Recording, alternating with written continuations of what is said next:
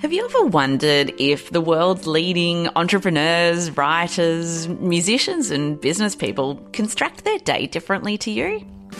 I mean, after all, they have the same number of hours in the day, but their output seems to be so much more. I'm Dr. Amantha Imber, and I'm the host of a new show called How I Work. In How I Work, I'm going to be delving into the working days of some of the world's most successful innovators.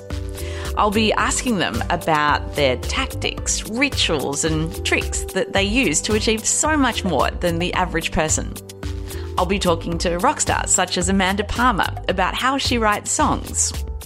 You know, to me, writing a song is as personal as like taking a shit, basically. So you don't want someone standing in the room going like, "Hey," you can't be sort of subconsciously performing for an audience. It just doesn't work. You need to get the audience miles away so that you can create in in peace. I'll be chatting to best-selling author Adam Grant. What I do is I actually spend a little time the night before if if I'm going to work on something creative the next morning. The night before I'll spend a few minutes just kind of mapping out a few ideas.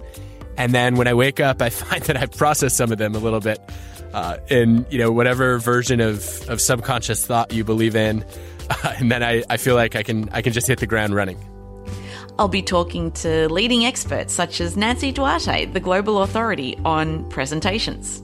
So I'd write for about two hours.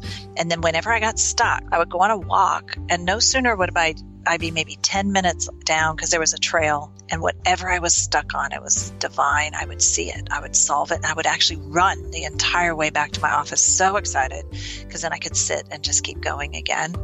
And Rachel Botsman, an expert on technology and trust. I can't believe for years my phone was my alarm. It's such a stupid thing to do with all due respect. It's so it's like waking up and having a can of Coke there. Subscribe now in iTunes or wherever you get your podcasts.